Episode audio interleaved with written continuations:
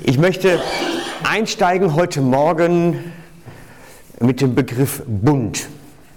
Ein Bund. Ihr kennt alle einen Hosenbund, der soll die Hose zusammenhalten. Hoffen wir jedenfalls meistens. Aber der Begriff Bund ist bei unserer Gesellschaft eher ein bisschen ungewöhnlicher. Es wird kaum so gebraucht. Man schließt heute, wenn überhaupt, Verträge miteinander. Man schließt nicht mehr so üblicherweise einen Bund. Ich meine, wenn Fußballer irgendwo verpflichtet werden, dass sie spielen sollen bei einem Verein, dann schließen die einen Vertrag miteinander, den sowieso nachher keiner einhält, aber das spielt auch keine Rolle. Wenn ich angestellt werde irgendwo, schließe ich einen Vertrag mit jemandem. Wenn ich Kunde bin, schließe ich einen Kaufvertrag. Wir schließen heute immer Verträge miteinander. Bund ist noch etwas anderes. Manche meinen ja, die Ehe wäre auch so ein Vertrag. Man könnte Ehe genauso gestalten. Aber das ist nicht so. Bund meint eigentlich etwas anderes als so dieses, ähm, wir wollen halt miteinander auf den Weg gehen. Das ist damit nicht gemeint. Ist auch keine Interessengemeinschaft, kein Verein, sondern ein Bund ist ein aneinander geklebt werden.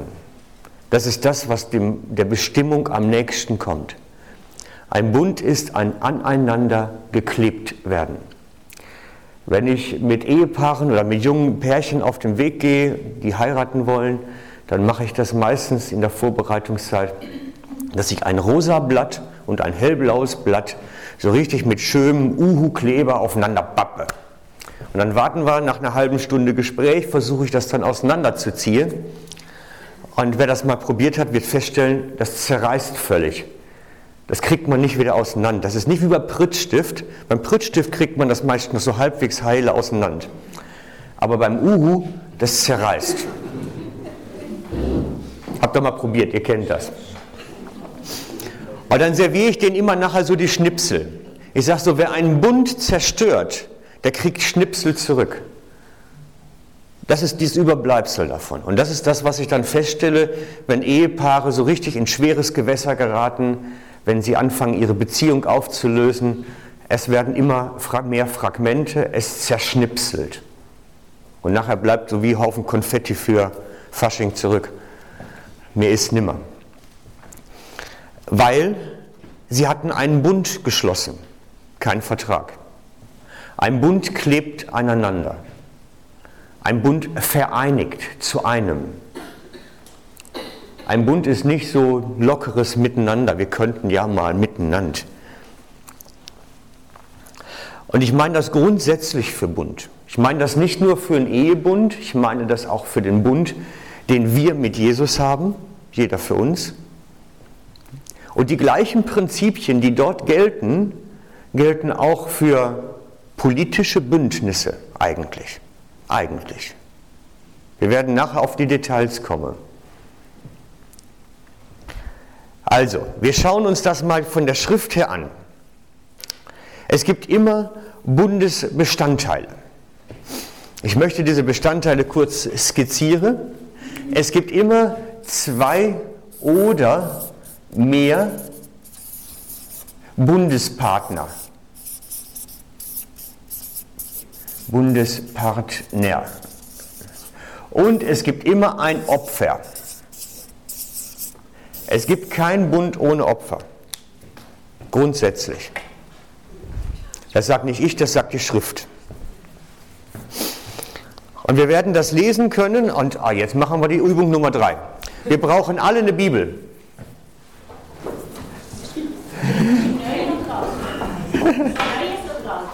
Ich brauche wahrscheinlich beides, weil wir auch in Mose noch schauen werden.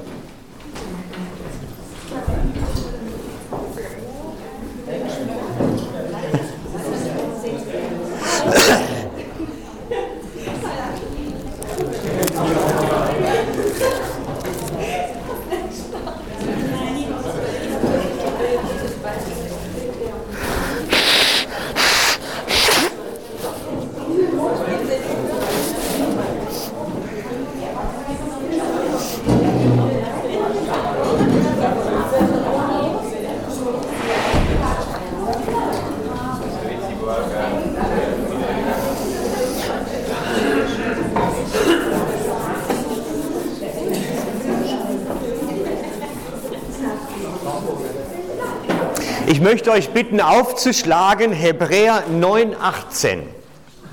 Hebräer 9,18.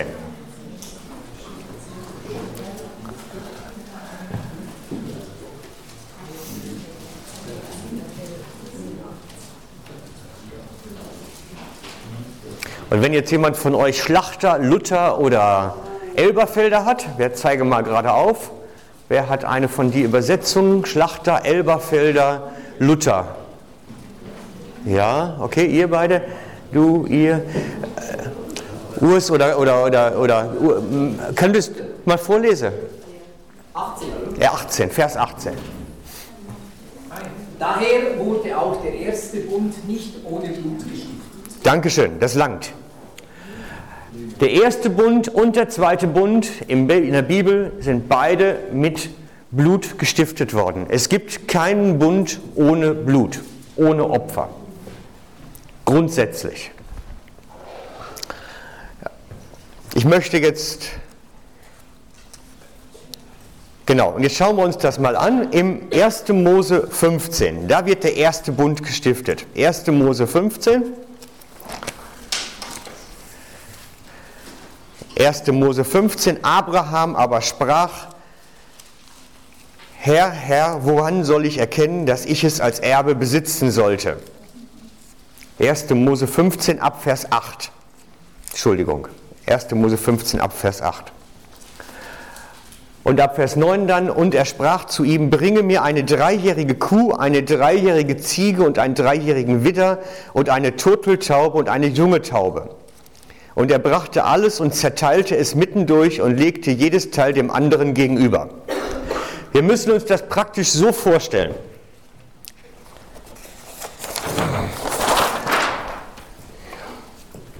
Er nahm im Prinzip den, ich kann jetzt keine halben Tiere gut malen, also meine Malkenntnisse sind nicht riesig hier.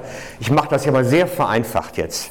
So, er nahm jetzt praktisch hier den halben da ein halbes Tier, da ein halbes Tier. Dann, ja, ich fange jetzt nicht an mit Auge und Schwanz und sowas. So, dann machen wir hier den Widder, ein bisschen kleiner. Und dann kommt die Taube. Ich glaube, die Tauben wurden ganz gelassen sogar. Also, er legte es beides dem gegenüber. Gut, soweit. Das ist das Opfer. Aber die Vögel zerteilte er nicht, da steht's. Da stießen die Raubvögel herab auf die toten Tiere, aber Abraham verscheuchte sie. Und es geschah, als die Sonne anfing, sich zu neigen, da fiel ein tiefer Schlaf auf Abraham und siehe, Schrecken und große Finsternis überfielen ihn. Da sprach er zu Abraham, du sollst mir mit Gewissheit wissen, dass dein Same ein Fremdling sein wird in einem Land, das ihm nicht gehören, gehört und man wird sie dort zu Knechten machen und demütigen 400 Jahre lang. Aber auch das Volk, dem sie dienen müssen, will ich richten und danach sollen sie mit großer Habe ausziehen. Und du sollst den Frieden zu deinen Vätern eingehen und im guten Alter begraben werden. Sie aber sollt, sollen in der vierten Generation wieder hierher kommen, denn das Maß der Sünden der Amoriter ist noch nicht voll. Und es geschah, als die Sonne untergegangen und es finster geworden war, siehe, da war ein rauchender Glutofen und eine Feuerfackel, die zwischen den Stücken hindurchfuhr. Erinnert euch an die Szene in der Wüste, wie Gott dort bei Nacht dem Volk, das Volk führte, durch eine Feuerfackel. Er selber ging voran in Form einer Feuerfackel. Und nun kommt Gott mit dieser Feuerfackel und geht praktisch durch dieses Opfer hindurch.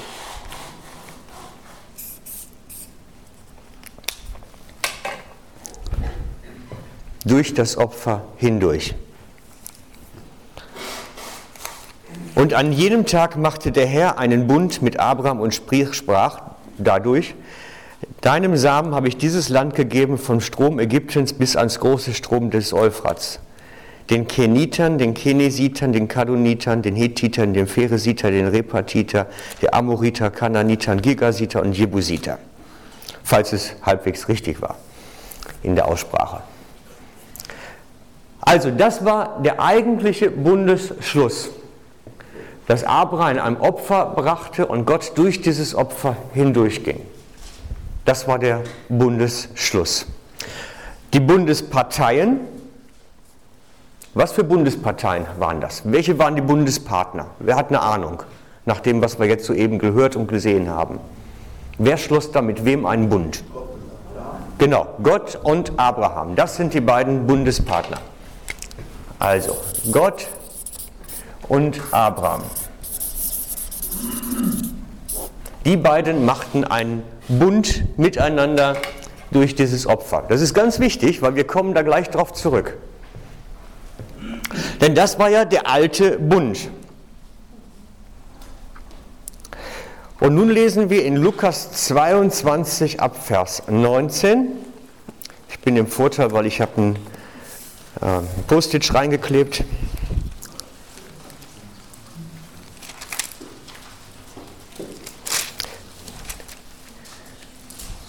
Lukas 22 ab Vers 19. Also für die, die nicht so häufig lesen, Matthäus, Markus, Lukas, Jack, dann seid ihr richtig. Kapitel 19, äh Quatsch, Kapitel 22, Vers 19. Und er, Jesus, nahm das Brot, dankte, brach es, gab es ihnen und sprach, das ist mein Leib, der für euch gegeben wird. Das tut zu meinem Gedächtnis. Desgleichen nahm er auch den Kelch nach dem Mahl und sprach, dieser Kelch ist der neue Bund in meinem Blut, das für euch vergossen wird. Also, das ist mein Leib, das ist mein Blut, das ist der Bund, der geschlossen wird. Wer ist nun Bundespartner? Wer ist Opfer? Es braucht immer drei. Zwei Bundespartner, ein Opfer. Wer schließt hier mit wem den Bund und wer ist das Opfer? Jesus ist das Opfer. Er ist das Opfer. Mein Blut, mein Leib. Also hier hatten wir die Tiere im neuen Bund. Ich kann es jetzt leider farblich nicht anders darstellen. Im neuen Bund ist es Jesus, das Opfer. Der, und darum heißt es auch nachher im Korinthertext, mein Leib für euch gebrochen. Daher kommt dieses geteilte Opfer. Mein Leib für euch gebrochen weil das Opfer geteilt ist. Jesus das Opfer. Und nun haben wir Bundespartner. Wer ist Bundespartner im neuen Bund? Wer mag mal sich vortrauen? Bitte? Die Menschen, also wer sich darauf einlässt, ne? der Mensch. Also ich, ich schreibe mal jetzt wir da rein. Wir sind, damit es persönlich wird. Wir sind Bundespartner mit mit Gott wieder. Mit Gott, dem Vater im Himmel. Das ist ein ganz wichtiger Aspekt, weil wir sind mit Gott im Bund und Jesus ist das Bundesopfer. Jesus ist nicht Bundespartner an der Stelle, sondern er ist das Opfer des Bundes, das wir mit dem Vater schließen. Kommt das soweit nach? Ja, okay, wunderbar.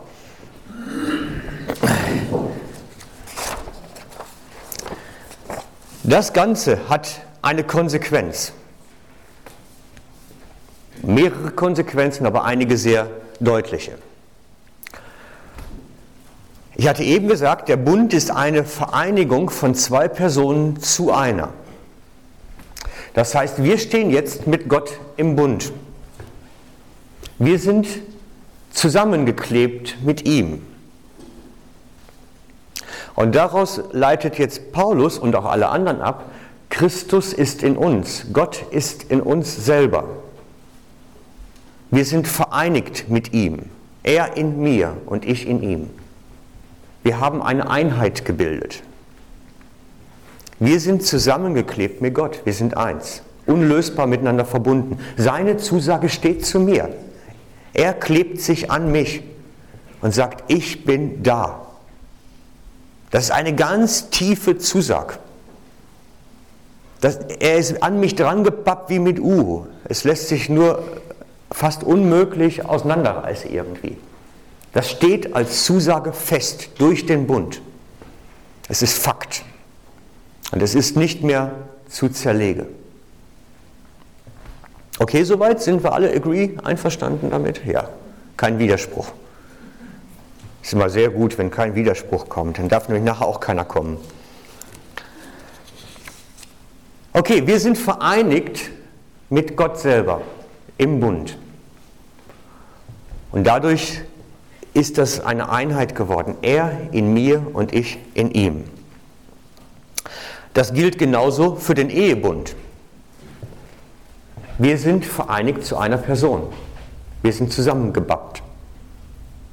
Das ist eigentlich untrennbar. Und wenn es dann doch versucht wird, kommt ein riesen Krüsi-Müsi dabei raus. Es funktioniert nicht, alles nur Schnipsel. Also, was bedeutet das, dass zwei Personen einer wird im Bund? Ich habe das mal ein bisschen für mich durchgeschafft, was das für Einzelaspekte hat aus der Schrift heraus. Was sagt die Schrift dazu, was das für einzelne Deutungsgeschichten hat, innen drin? Erstens, Bund ist Gütergemeinschaft. Also, Güter, ich kürze die Gemeinschaft hier mal ab mit GEM, wird jeder halbwegs verstehen. Bund, im Bund sein heißt Gütergemeinschaft haben. Was mir gehört, gehört Gott. Gleichzeitig sagt er mir zu, dass ich an all seinen himmlischen Reichtümern Anteil haben kann. Das heißt, auch seine Ressourcen stehen mir zur Verfügung. Ich habe Gütergemeinschaft mit Gott. Genau wie Ehepaare. Für mich ist es extrem schwierig zu verstehen, wie Christen Gütergemeinschaft eigentlich vorgegeben bekommen und trotzdem Eheverträge haben, um ihr Besitztum auseinanderzuhalten. Das geht nicht auf. Wenn wir wirklich einen Ehebund schließen, haben wir es gemeinsam. Das ist Einheit. Es gibt nicht mehr dein oder mein, sondern höchstens unser. Sondern höchstens unser. Und im Beispiel der Ehe geht Paulus dann sogar so weit, dass er das sogar auf den Körper bezieht. Dass er das sogar auf den Körper bezieht. Er sagt in 1. Korinther 7, 4, wer das nachschlagen mag, 1. Korinther 7, 4, die Frau verfügt nicht selbst über ihren Leib, also über ihren Körper. Sie verfügt nicht mehr darüber selber, sondern der Mann. Gleicherweise verfügt aber auch der Mann nicht über seinen Körper oder seinen Leib, sondern die Frau. Das heißt, es geht nicht nur um Besitztum, sondern auch um die Leiblichkeit. Ich bin ein Körper mit meiner Frau geworden. Ich kann nicht mehr machen, was ich will. Ich hatte immer vorgehabt, mir mal einen längeren Vollbart stehen zu lassen. Die hätte mal meine Frau hören sollen. Die hat ihren, die hat ihren Anspruch geltend gemacht und hat mir gesagt, das steht da. Und ich will das nicht. Ehrlich jetzt, das ist ernst. Das heißt, das gehört zum Alltagsgeschehen in der Ehe, wenn es dann halbwegs funktioniert. Dass der eine wirklich nicht einfach machen kann, was er will. Also wir verfügen nicht mal mehr über unseren Körper selber, sondern eigentlich, ich meine jetzt das gedeutet, ist unser Körper auch Gemeinschaftseigentum. Das Ehebesitzstand, der Körper. Vielleicht ein neuer Gedanke für euch, aber ich finde ihn sehr wertvoll. Und das, was ich entdecke über die Laufe der Jahre, ist auch, dass man zusammenwächst. Man wird eines Geistes da drin. Das heißt manchmal, das ist ja das Gefährliche. Man weiß eigentlich schon, wie der andere reagiert und wie er denkt und was er mag und was er nicht mag. Und die große Gefahr ist, dass man dann aufhört zu reden, weil man weiß ja sowieso, was er will und was er nicht will. Dann braucht man sich ja gar nicht mehr darüber austauschen. So wie dieses Ehepaar, dass ich jahrelang immer so, du möchtest doch lieber die obere Brötchenhälfte, du möchtest doch lieber die untere Brötchenhälfte. Und nach 25 Jahren stellen sie fest, dass es eigentlich umgekehrt viel lieber gewesen wäre, aber aus lauter Liebe gibt man halt das andere her. Ja, also man, man, man fängt an, miteinander zu denken, miteinander zu agieren, man wird eins miteinander. Und das ist das Ziel Gottes, dass wir Einheit werden, körperlich, vom Geist her, vom Denken her. Man wird eins miteinander. Das ist das Ziel Gottes mit einem Ehebund. Aber genauso hingehen bezieht sich das auch auf den Bund, den wir mit Gott haben. Wir sollen eins werden in unserem Denken und Fühlen mit dem Vater im Himmel. Denkt nur an die Szene, als Jesus die Menschen sah. The crowd steht im Englischen, also die, die Volksmasse, die er sah.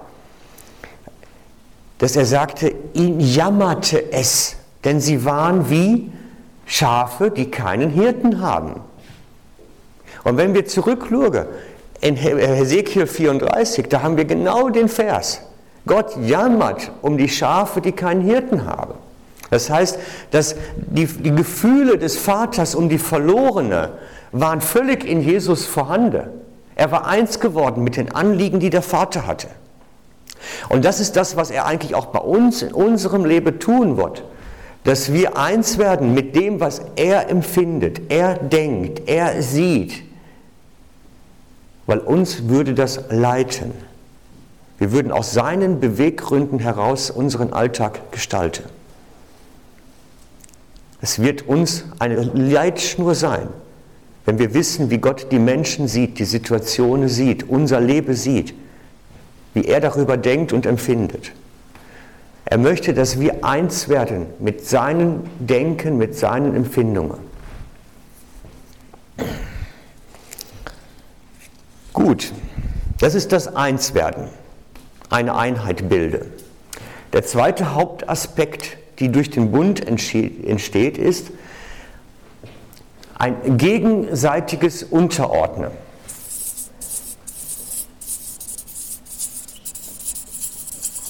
Gegenseitiges Unterordnen.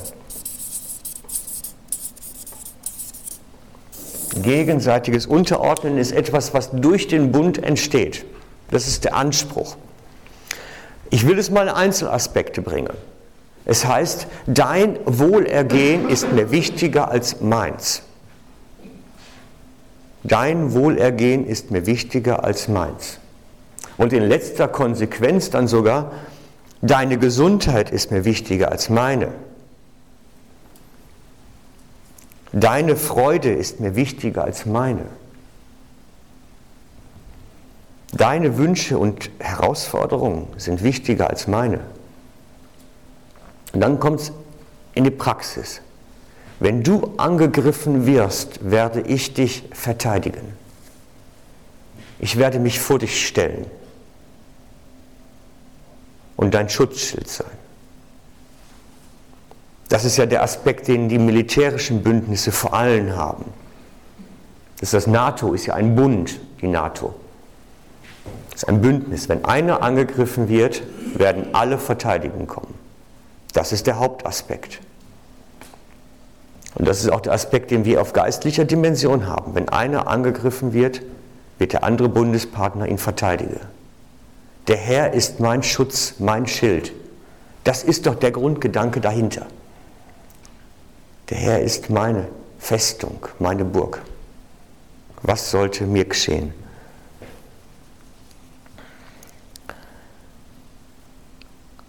Und dann kommt der größte, happigste Aspekt. Zur Not würde ich in den Tod gehen, um dein Leben zu erhalten. Das ist gerade der Aspekt des neuen Bundes. Gerade der Aspekt des neuen Bundes. Das ist das, was Jesus letztlich getan hat. Gesagt, jetzt ist es notwendig, ich werde für dich in den Tod gehen, damit du leben kannst.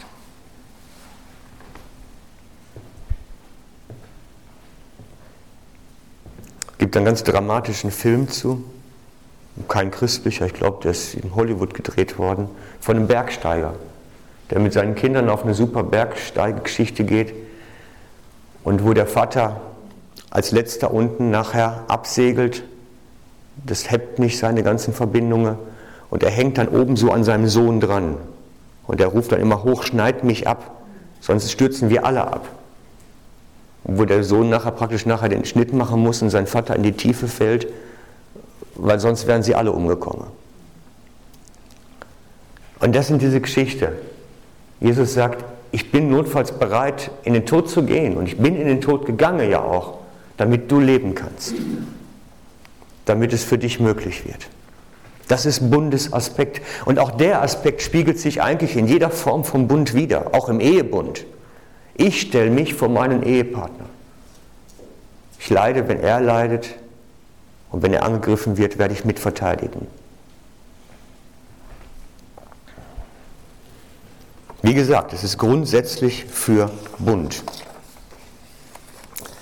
Wir lesen jetzt nochmal zusammen Epheser 5, 25. Epheser 5, 25.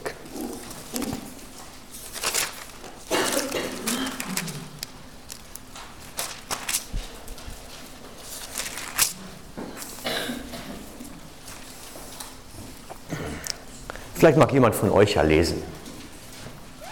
Wir sind so eine vertraute familiäre Runde, das hört jeder.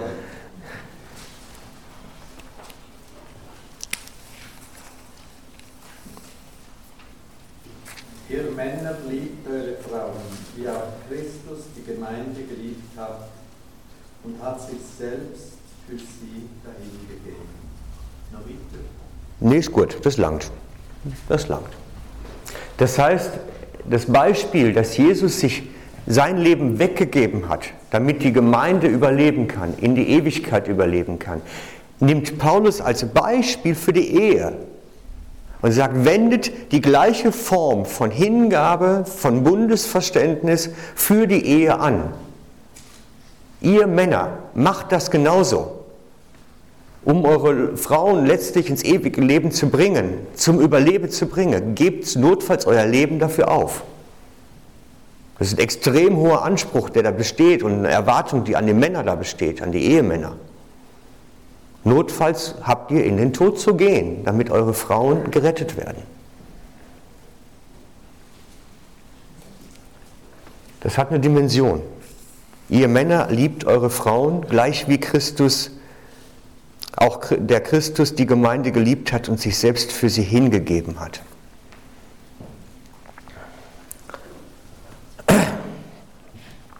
Gut. Machen wir bei dem Bild weiter. Ich möchte es jetzt nur etwas anders definieren. Wir haben wieder hier das Kreuz als das Opfer, das Bundesopfer. Und auf der einen Seite des Kreuzes dieser Linie ist letztlich ist Gott der Vater so. Und jetzt müsste ich eigentlich hier überall Kreise machen mit einem Namen von euch drin. Nur weil ich nicht jeden mit Vornamen kenne, ganz fließend, spare ich mir das jetzt, weil es wird sonst peinlich. Aber unser Brot heute vom Abendmahl sieht schon so ähnlich aus. Es hat schon diesen Aspekt. Okay, schon mal so vorausschauend zu sehen. Das heißt, wir sind letztlich im Bund. Ich schreibe jetzt mal da ganz drüber. Wir. Okay. Und jetzt kommen wir zu einem Aspekt, der mir extrem wichtig geworden ist. Nämlich wir stehen als Gemeinschaft im Bund. Das heißt, wir mit Gott. Dadurch ergibt sich zwangsläufig, dass wir miteinander im Bund stehen. Das heißt, wir sind miteinander in der gleichen Verpflichtung, die wir Gott gegenüber in Verpflichtung sind. Die erste Gemeinde hat das praktiziert noch. Die erste Gemeinde hat das praktiziert. Die Gütergemeinschaft der ersten Gemeinde war ein Ausdruck vom Bundesverständnis. Es steht geschrieben, Apostelgeschichte 5 müsste es sein.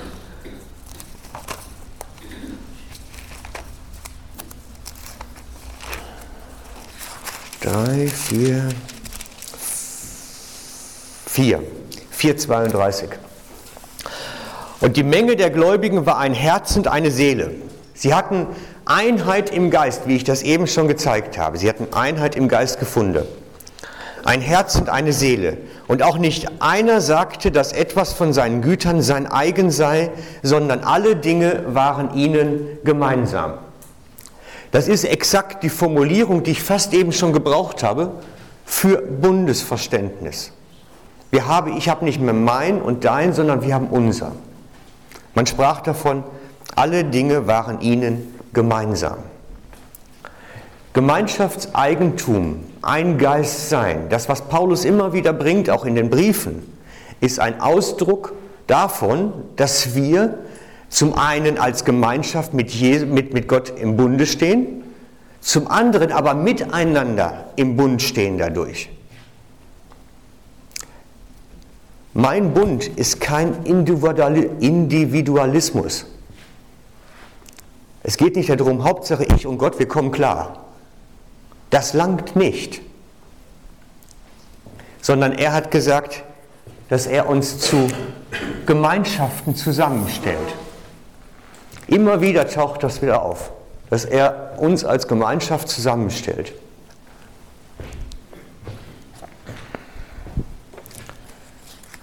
Eine der interessanteren Formulierungen taucht im 1. Petrus 2.17 auf, dass wir die Bruderschaft lieben sollen. Könnt das gerne aufschlagen gerade, 1. Petrus 2.17.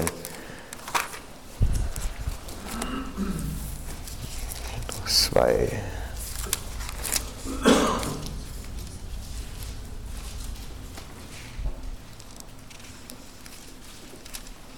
So eine, so eine Reihenfolge von letzten Anweisungen tönt es so ein bisschen.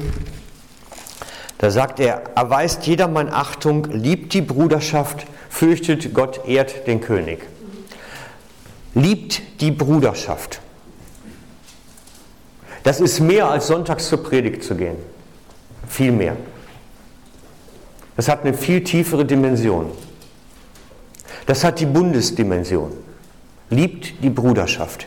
Oder wir würden heute übersetzen, das ist jetzt eine alte Formulierung, liebt die Geschwisterschaft. Denn Jesus hat uns durch sein Opfer zu seinem Leib gemacht. Wir sind ein Körper. Da kann nicht die Hand tun und sagen, ich mache jetzt einfach mal nicht mehr. Wir sind Einheit. Wir haben ein zu geringes Einheitsverständnis von dem, was eigentlich die Schrift meint. Und ich versuche euch dieses Einheitsverständnis vom Bund, vom Opfer her kommend vorzustellen. Wir sind, weil wir mit Gott im Bund stehen, einander verpflichtet. Wir sind aneinander geklebt. Und wenn da was abreißt, gibt das große Schäden. Immer.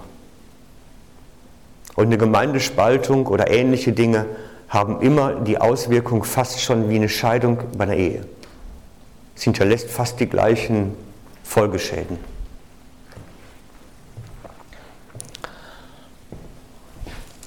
Okay, soweit? Seid ihr nachgekommen? Wunderbar. Wunderbar.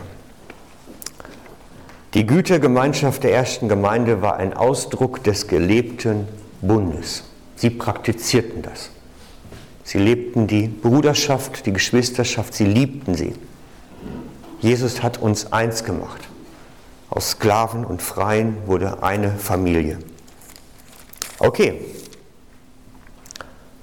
Einmal kurz Schnufe, bevor wir weitermachen. Jetzt kommt der nächste Hauptpunkt, was ganz Schwieriges und Herausforderndes. Nachdem ich euch ja schon die ganze Zeit herausfordere eigentlich. Ne? Ja, genau, Simon, einmal strecken, das ist jetzt genau richtig.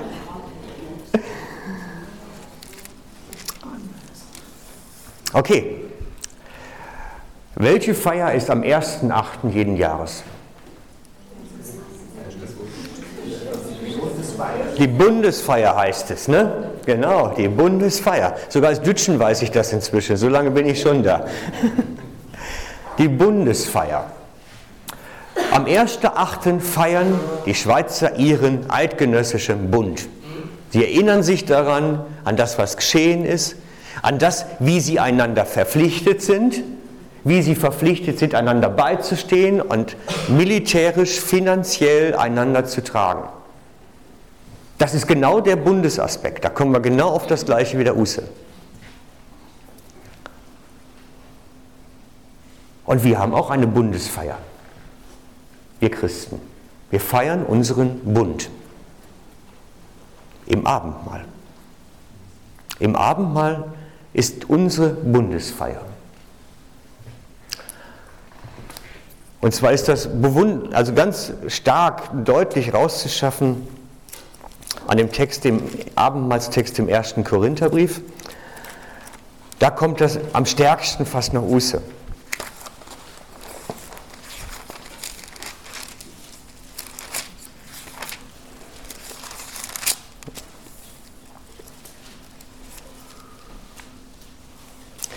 Also ich, ich, lese jetzt nur einen Auszug, weil wir lesen es ja nachher nochmal ganz.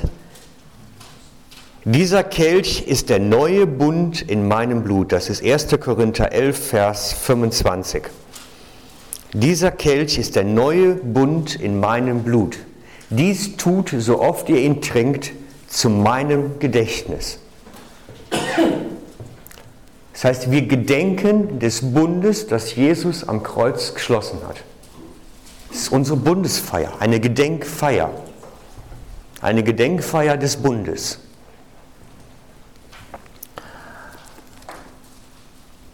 Wir erinnern uns im Abendmahl, wir erinnern uns alle im Abendmahl daran, an das Versprechen, das wir Gott gegeben haben. Ich bin ganz dein.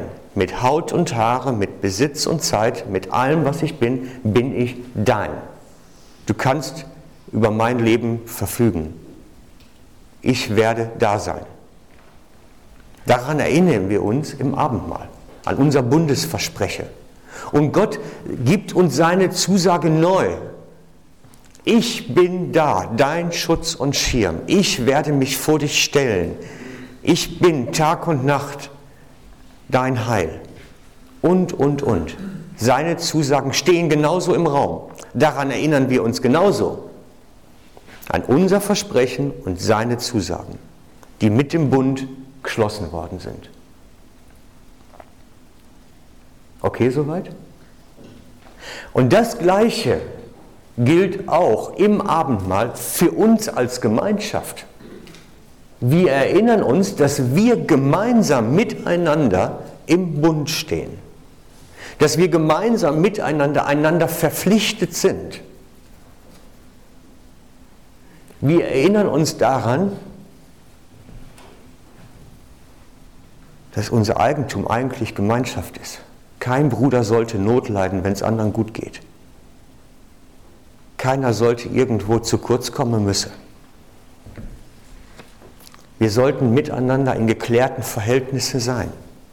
Kein Streit, kein Neid, kein Hass, kein Zank.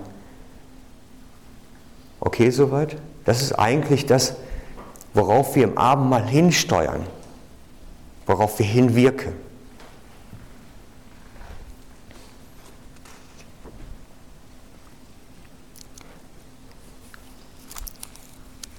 Wir lesen zusammen Epheser 4. Wir lesen zusammen Epheser 4.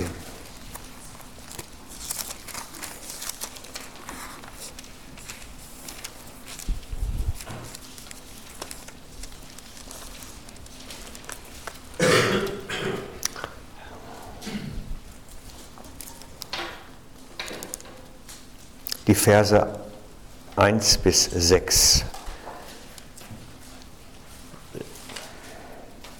Epheser 4, die Verse 1 bis 6.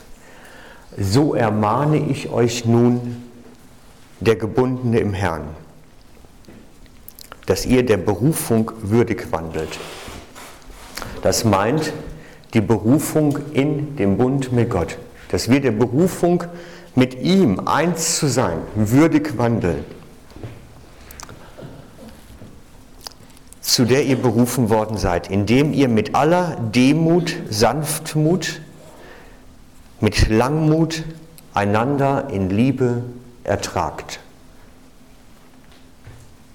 Und eifrig bemüht seid, die Einheit des Geistes zu bewahren durch das Band des Friedens.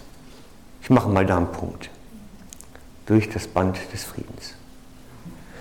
Das ist ein Ausdruck dieser Gemeinschaft, mit der wir zusammen und mit Gott im Bund stehen.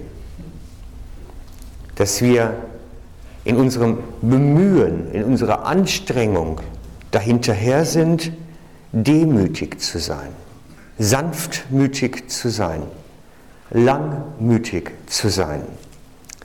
Und dann kommt das Allerschlimmste, dass wir uns auch noch ertragen sollen. Da klappt es ja meist dann nicht mit dem gegenseitig Ertragen. Da wird es dann ja heftig. Und darum bemüht sind, eifrig bemüht sind. Das heißt also nicht einfach nur, ich bemühe mich ja halt, sondern wirklich mit Eifer bemüht sind, die Einheit des Geistes zu bewahren. Investieren wir da rein, eine Einheit des Geistes zu haben? Ist das wirklich mit Eifer bei uns? Ich stelle das als Frage im Raum, ich kenne euch nicht persönlich so gut. Aber ich frage das einfach, haben wir da drin Eifer, eine Einheit des Geistes zu sein? Weil das ist eigentlich das, was hier erwartet wird an der Stelle. Und das stiftet dann das Band des Friedens. Langmut, Demut, Sanftmut, Einheit des Geistes stiftet Frieden. Frieden ist ein Zustand, den kann man nur durch bestimmte Sachen herbeiführen. Aber das, was da vorgängig steht, ist das, was den Frieden stiften wird. Es ist eine unglaubliche Herausforderung. Und die Latte liegt so hoch, ich würde es mal mit den Worten eines Stabhochspringers sagen, da kommt man nicht oben drüber. Das ist so. Und das wussten auch die Autoren der Schrift. Die Latte liegt so hoch, wir kommen nicht drüber. Und die Schrift geht davon aus, dass wir grundsätzlich uns als Geschwister einander verletzen. Das ist etwas, das wird geschehen. In den Ehen, in der Gemeinde, egal wo wir unterwegs sind. Wir werden einander verletzen. Das passiert. Wir sind Menschen, wir sind im Fleisch. Das ist das Leben. Die Frage ist nur, wie gehen wir damit um? Da ist doch der entscheidende Punkt. Wie gehen wir damit um? Und ich wünsche mir Reifung. Ich, ich kenne euch nicht gut genug, aber trotzdem ist es ein Wunsch. Reifung an der Stelle, dass wir sagen können, hey, das hat mich jetzt wirklich verletzt. Das ist eine schwere Übung, für sich selber eintreten zu können und sagen können, das hat mich jetzt verletzt. Das können die wenigsten. Wie soll aber der andere denn wissen, was da abgelaufen ist? Manchmal spürt man es. So, und von der anderen Seite wünschte ich mir, mehrfach zu hören, dieses, könnte es sein, dass ich dich damit verletzt habe? Könnte es sein, dass da irgendwas zwischen uns steht? Und dann Ehrlichkeit. Wir sind so nüchtern abgeklärt und, und wischen das dann so unter den Tisch. Aber eigentlich brauchen wir eine Kultur des Darüberredens, dass wir uns verletzen. Denn das passiert. Eine Gemeinde, die von sich behauptet, wir verletzen uns hier nicht, da weiß ich, die geht unter. Weil die nehmen es nämlich gar nicht mehr wahr, was da passiert.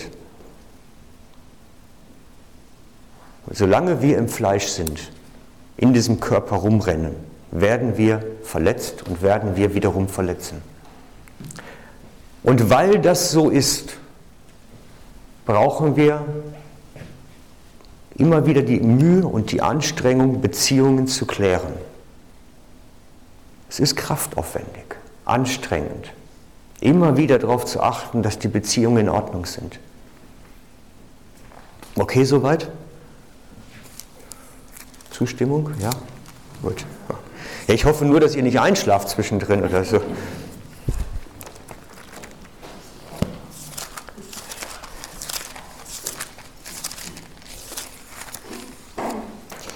Gut soweit.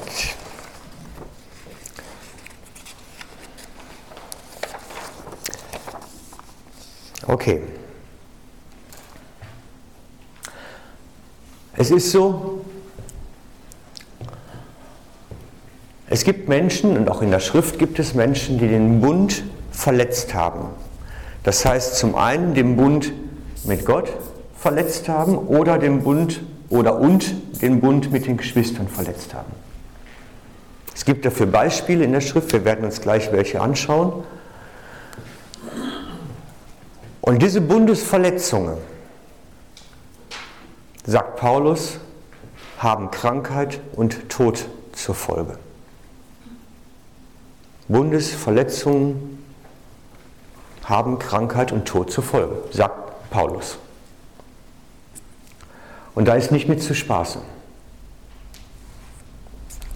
Die Geschichte, wisst ihr, es gibt ja eine Geschichte in der Schrift, die wird so gut wie nirgendwo gepredigt, die wird so gut wie nirgendwo in der Kinder, äh, in der Jugendlehre gebracht oder in, in der, im Kinderprogramm gebracht.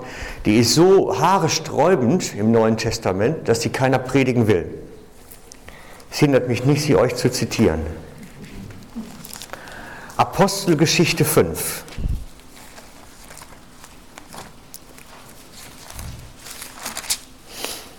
Apostelgeschichte 5 ab Vers 1. Apostelgeschichte 5 ab Vers 1. Ein Mann aber mit Namen Ananias verkaufte ein Grundstück zusammen mit seiner Frau Sapphira und schaffte etwas von dem Erlös für sich beiseite, mit Wissen seiner Frau. Und er brachte einen Teil davon und legte ihn den Aposteln zu Füßen. Petrus aber sprach, Ananias, warum hat der Satan dein Herz erfüllt, sodass du den Heiligen Geist belogen hast und vom Erlös des Gutes etwas für dich auf die Seite geschafft hast? Hättest du es nicht als dein Eigentum behalten können? Und als du es verkauft hattest, war es nicht in deiner Gewalt? Warum hast du denn in deinem Herzen diese Tat beschlossen? Du bist nicht, du hast nicht Menschen belogen, sondern Gott. Als aber Ananias diese Worte hörte, fiel er nieder und verschied. Und es kam große Furcht über alle, die dies hörten. Und die jungen Männer standen auf, hüllten ihn ein, trugen ihn hinaus und begruben ihn. Und, so und es geschah, dass nach ungefähr drei Stunden auch seine Frau hereinkam, ohne zu wissen, was sich ereignet hatte. Da richtete Petrus das Wort an sie.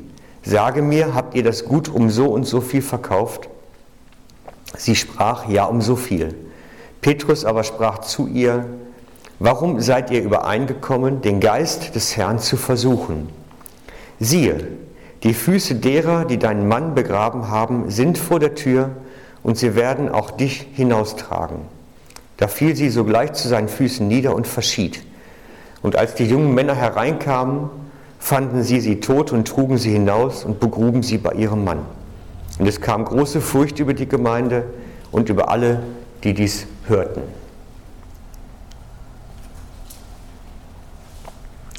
Das, was da geschehen ist, ist die Verletzung des Bundes. Und zwar das, dabei, das Schwerste, was dabei gewogen hatte, war, dass sie gelogen haben, dass sie es wirklich vereinbart hatten, so zu machen. Das war wirklich das ganz Schlimme. Aber alles, was sie gemacht hatten, die erste Gemeinde praktizierte Gütergemeinschaft. Das heißt, sie versuchten durch den Verkäufe von solchem Eigentum irgendwo das ganze System von Gemeinde am Leben zu halten. Das haben sie natürlich völlig unterlaufen, haben behauptet, das ist alles und letztlich für sich behalten. Einerseits die Lüge, auf der anderen Seite die Verletzung des Geschwisterbundes, des Bundes mit Gott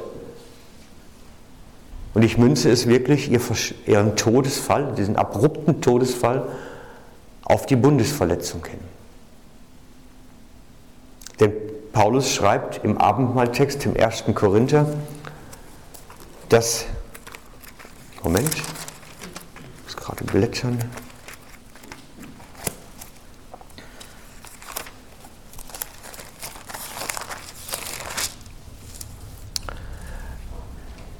Wer also unwürdig dieses Brot isst und den Kelch des Herrn trinkt, der ist schuldig am Leib und Blut des Herrn. Der Mensch prüfe sich aber selbst, und so soll er von dem Brot essen und aus dem Kelch trinken. Wer aber unwürdig aus, Wer aber unwürdig isst und trinkt, der trinkt, isst und trinkt sich selbst ein Gericht, weil er den Leib des Herrn nicht unterscheidet. Deshalb sind so viele Schwache und Kranke und eine beträchtliche Zahl sind entschlafen. Das ist genau diese Anwendung. Er bezieht das unwürdig Essen, also in dem Zustand, den Bund mit den Geschwistern verletzt zu haben, den Bund mit Gott verletzt zu haben, bezieht Paulus in der Situation darauf, dass Leute dadurch schwach werden, krank werden, sterben können. Als Konsequenz. Bruch des Bundes bleibt nicht ohne Konsequenzen, Freunde. Grundsätzlich nicht. Und es ist normal, es passiert. Aber er sagt, Paulus sagt an der Stelle, prüft euch, kontrolliert euch selbst. Prüft euch selbst, wo ihr steht. Und das hat dann zwei Dimensionen. Die erste Dimension des Prüfens ist, ist da etwas zwischen mir und Gott? Lebe ich das, diesen Bund? Ich bin sein mit Haut und Haaren und er ist meins. Lebe ich das? Oder mache ich das im Prinzip auf der geistlichen Ebene wie Ananias und Sapphira und halte die Hälfte meines Lebens zurück, singe zwar die Lieder von der herzlichen Hingabe in der Gemeinde, aber wenn es darauf ankommt, den Alltag zu leben, halte ich dann doch lieber die Hälfte des Vermögens wieder zurück. Ist im Prinzip eine Verletzung des Bundes mit dem Herrn. Ist im Prinzip eine Verletzung des Bundes. Und das Gleiche gilt auf die Geschwisterschaft. Wir müssen auch dahin uns prüfen. Ist da etwas mit meinen Geschwistern? Habe ich bereinigte Verhältnisse? Wie sieht es mit meinem Geschwisterbund aus? Passt das? Stimmt das so mit mir und denen, mit denen ich zum Abendmahl gehe, überein? Nicht so nach dem Motto Schwamm drüber, sondern nach dem Motto, es muss geklärt sein. Wir haben also, wenn Paulus sagt, wir sollen uns prüfen, zwei Dimensionen, wo wir prüfen müssen. In unserer Beziehung zu Gott, unserer Hingabe, ob wir das praktizieren und leben, und in Beziehung auf die Geschwisterschaft. Lebe ich das, den Geschwisterbund? Liebe ich die Bruderschaft, die Geschwisterschaft? Praktiziere ich sie. Und als jemand, der das Abendmahl austeilt, liegt es mir dran, euch das aufzuzeigen. Es, das ist nicht einfach nur, wir essen jetzt gemeinsam. Das hat eine geistliche Dimension. Paulus sagt, wer das nimmt und hat das Prüfen nicht getan, hat das nicht sich verinnerlicht, wo er steht, der, der isst und trinkt sich ein Gericht mit Konsequenzen. Und mir ist es ein Anliegen, wenn ich euch das Abendmahl austeile, dass ihr wisst, ja, ich kann es jetzt nehmen. Das ist mein Wunsch. Ich hatte überlegt, ob wir an der Stelle jetzt einen Kaffee trinken einräumen. Dass wir einfach mal Zeit haben, miteinander Kaffee zu trinken und vielleicht auch mal ein paar Sachen zu besprechen, die es mal länger notwendig wären schon. Nur wir haben das irgendwie nicht hingekriegt. Es passt jetzt nicht ganz. Ich möchte aber dennoch, dass ihr eine Zeit nehmt, wo ihr euch in diese zwei Dimensionen prüft. Und wenn ihr sagt, ich, ich habe da Schuld an meinen Geschwistern gefunden, das heißt, ich bin schuldig geworden, dass ihr auch die Freiheit habt zu sagen, nein, ich will das erst klären. Das ist überhaupt nichts Schlimmes. Mir wäre lieber, ich würde die halbe Gemeinde überhaupt nur nehmen und dafür wüsste, ich muss nächste Woche jetzt mal einen Besuch machen. Da wäre viel mehr mitgewonnen. Aber kann auch sein, dass jemand sagt, ich habe das schon getan, ich lebe in geklärten Beziehungen. Dann würde ich mich freuen, wenn wir miteinander Abendmahl feiern können.